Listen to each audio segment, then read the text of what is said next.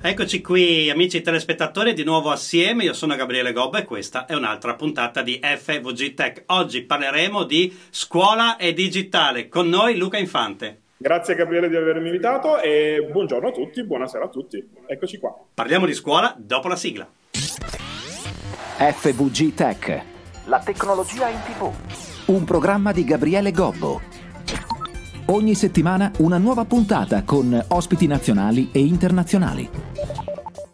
Ben ritrovati in studio, sempre Gabriele Gobbo, sempre Luca Infante. Non siamo andati via durante la sigla perché parlo di scuole digitale. Primo perché Luca è professore a scuola in università e quindi e è giusto averlo qui con noi proprio per questo motivo. Il lato che vogliamo trattare non è tanto se la scuola è tecnologica, se gli strumenti valgono, eh, quali e cosa bisogna studiare, ma perché il digitale e la tecnologia vanno insegnati nelle scuole. Non serve che vi spieghiamo in quali livelli scolastici, perché poi ognuno trarrà le sue conclusioni.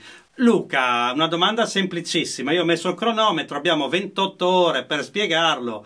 No, dai, cercheremo di essere brevi nelle risposte. Mm, uno si immagina che vai a scuola e impari col computer a programmare, ma che mi serve quando vado a fare la spesa? In realtà, perché la tecnologia, la programmazione, i computer e il digitale, secondo te, vanno insegnati a scuola? Guarda, ehm, paradossalmente ti utilizzo anche un termine che forse magari molti di coloro che ci ascoltano conosceranno, forse anche di più, coding. Più che programmazione utilizzerei proprio il termine inglese coding. Perché è importante? Perché non è quello che vediamo nei film di Hollywood uh, del bambino, del ragazzo nascosto negli anfratti che cerca di hackerare la NASA o meglio, quello c'è pure, ci mancherebbe, ma il coding è proprio una questione di pensiero, di approccio. Se tu insegni il coding a più sfumature, può essere le elementari, come le superiori o l'università, non è solo andare a creare un'applicazione, un sito, è proprio il come approcci il problema, come osservi il problema e come provi a tirare fuori una soluzione al problema.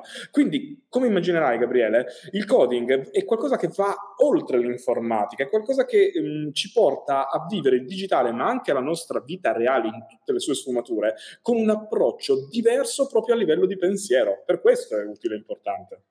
Oserei quasi utilizzare il termine eh, pensiero computazionale. Diciamo così, mh, mm, ho un problema, cerco di capire l'approccio, trovo la soluzione che si fa nella matematica, si fa nella geografia, si fa se devi viaggiare, eh, si fa nell'italiano perché non riesci a trovare la frase giusta.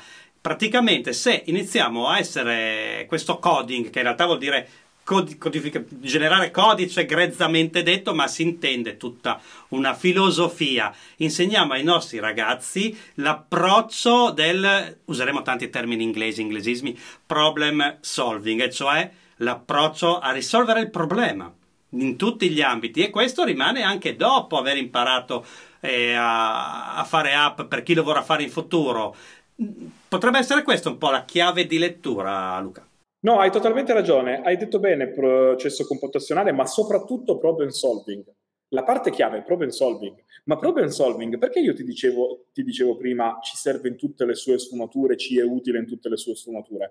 Perché immagina anche un manager, quindi una persona che magari non è detto che abbia a che fare col digitale, magari è un manager addirittura di una vecchissima industria, la cosiddetta old economy, usando un inglesismo.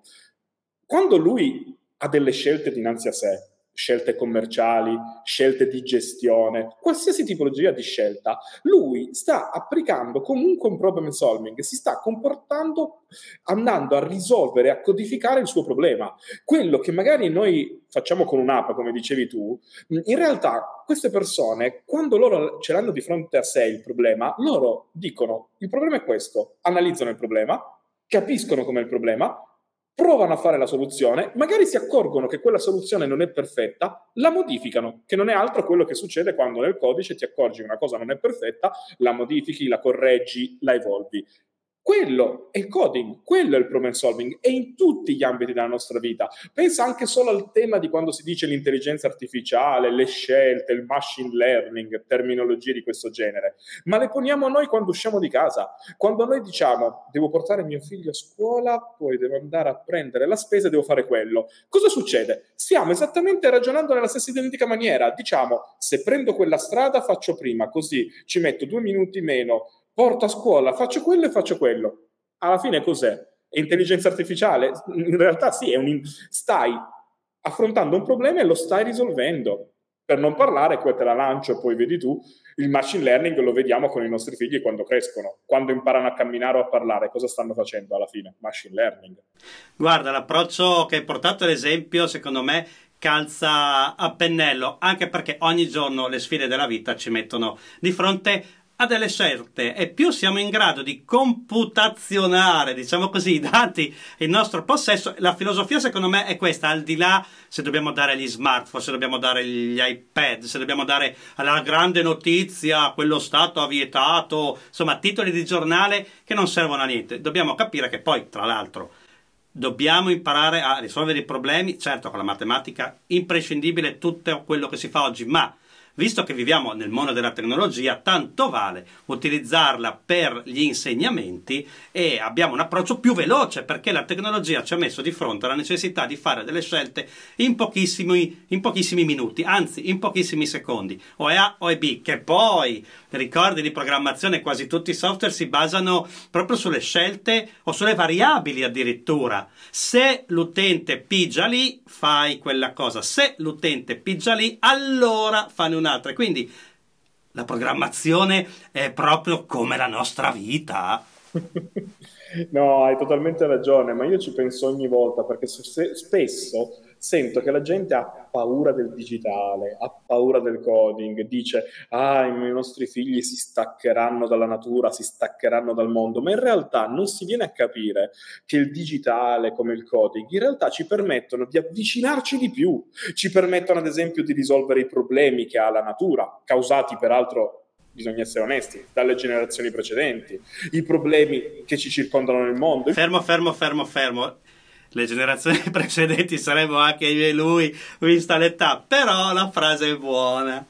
Sì, ci ho giocato un pochino, però è vero, perché a volte accusiamo sti ragazzi, ma sti ragazzi, se noi stiamo a osservare quando viene usato bene il digitale, quando viene usato bene il coding, in realtà è un'arma per migliorare l'apprendimento, ma migliorare la vita intorno a noi a 360 gradi. Io mi ricordo di alcuni bravissimi agricoltori giovani italiani che sono uh, riusciti a migliorare la qualità del prodotto unendo il meglio delle antiche tecniche con il meglio del digitale e del coding. Semplicemente non hanno fatto nulla di strano, loro hanno detto cosa ci offre il mondo nuovo? Questo. Bene, associamolo al mondo precedente. Un esempio stupidissimo, utilizzare i droni per mappare il terreno e capire bene le coltivazioni o utilizzare i dati che arrivano da stazioni meteo amatoriali e con degli algoritmi, quindi con dei codici, andare a capire se magari aveva senso coltivare una cosa rispetto all'altro. Se ci pensi, non è che hanno fatto quelle cose fantascientifiche, ingegneristiche strane, hanno applicato quello che magari una volta funzionava sulla lunga scadenza, adesso si riesce a ottimizzare e a ottenerne un beneficio, specialmente in un'era dove, lo sappiamo tutti, il clima sta cambiando e alcune scelte bisogna farle anche un po' più in fretta del previsto. Hai aperto uno scenario davvero interessante con gli algoritmi, con le scelte, attenzione, scelte di coltivazione in questo esempio che il computer ti dà, macinando tantissimi dati che arrivano, poi sarà l'agricoltore sempre a decidere per me uomo al centro, la tecnologia al servizio dell'uomo e non l'uomo che si piega alla tecnologia. Siamo sempre noi al centro delle nostre scelte, ma proprio per questo la, la vita nuova, il futuro, ma è questa intelligenza artificiale che ci ruberà tutto Parliamone, intanto parliamo di intelligenza artificiale per adesso, c'è GPT che scrive i testi, tutto bellissimo, ma questo lo facevamo in mille altri modi anche prima. So che ti occupi anche di intelligenza artificiale, la studi, la sperimenti, la spieghi anche ai tuoi alunni, ma al di là che saper fare una domanda di intelligenza artificiale su un sito web non vuol dire essere esperti di intelligenza artificiale. Dietro, ad esempio a ChatGPT, c'è un motore enorme che fa tantissime cose computer potentissimi e machine learning, che vuol dire tanti dati dentro, big data, che macina delle cose. Parliamo della vera, della vera applicazione dell'intelligenza artificiale di questo tipo. Ad esempio, al di là di fargli una domanda, cosa si può fare? Cosa può diventare una cosa che facciamo studiare ai nostri ragazzi a scuola? Guarda, l'intelligenza artificiale è affascinante perché quando si dice va a togliere il lavoro ai nostri, non si capisce la cosa più, come si dice, banale e quanto mai di fronte a noi. Il fatto che l'intelligenza artificiale al massimo andrà a togliere quei lavori per assurdo più logoranti, ma ci permetterà di salire al gradino superiore e quindi di vivere per assurdo meglio la nostra vita. E anzi, prima di spiegarti il dietro le quinte, ti vorrei anche dire una cosa sui famosi prompt, che peraltro saper usare i prompt, saper parlare con l'intelligenza artificiale, richiede una cosa importante, la cultura. Nel senso, tu non è che puoi andare là e dirgli dimmi questo, perché se tu glielo dici in un modo, loro sono programmati, ti rispondono così come tu gliel'hai detto, quindi se tu hai scritto male, ti rispondono male e quindi la risposta è sbagliata, devi avere una gran cultura, quindi devi aver studiato e la risposta sarà giusta. Luca, abbiamo fatto una puntata dove abbiamo spiegato che l'intelligenza artificiale è programmata per risponderti, quindi se gli chiedi la risposta del sugo in quel momento lì, per i suoi algoritmi, la risposta giusta è mettici l'ananas perché in 10 milioni di, di, persone hanno detto che l'ananas è buona nel sugo.